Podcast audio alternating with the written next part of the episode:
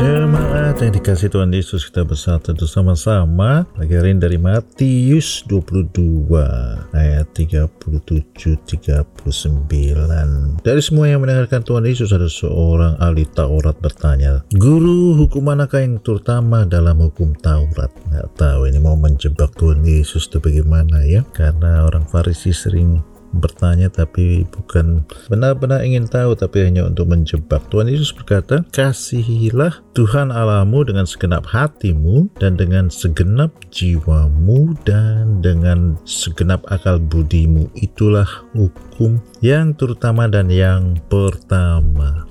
Jadi Tuhan Yesus mengajarkan tentang fokus ibadah ya. Setiap orang pasti ingin beribadah lebih sungguh-sungguh lagi dalam kehidupan kerohanian ya. Tapi kadang-kadang berlebihan ya. Orang Farisi itu punya dari 10 hukum Taurat dia jadikan 613 hukum. Wow, larangan-larangannya 365 dan aturan-aturannya 248 jadi ada orang bilang setiap hari ada satu larangan yang harus diikuti kalau menurut orang Farisi. Jadi orang sudah keluar fokusnya bukan lagi Tuhan tapi aturan-aturan liturgi-liturgi semuanya itu lupa bahwa menurut Tuhan Yesus yang paling penting adalah mengasihi Tuhan dengan seluruh dan segenap hati, jiwa, akal, budi. Kadang-kadang karena mengikuti aturan jadi hadirat Tuhannya sudah tidak dirasakan lagi. Sudah prioritasnya sudah salah. Dan hukum yang kedua yang sama dengan itu ialah kasihlah sesamamu manusia seperti dirimu sendiri.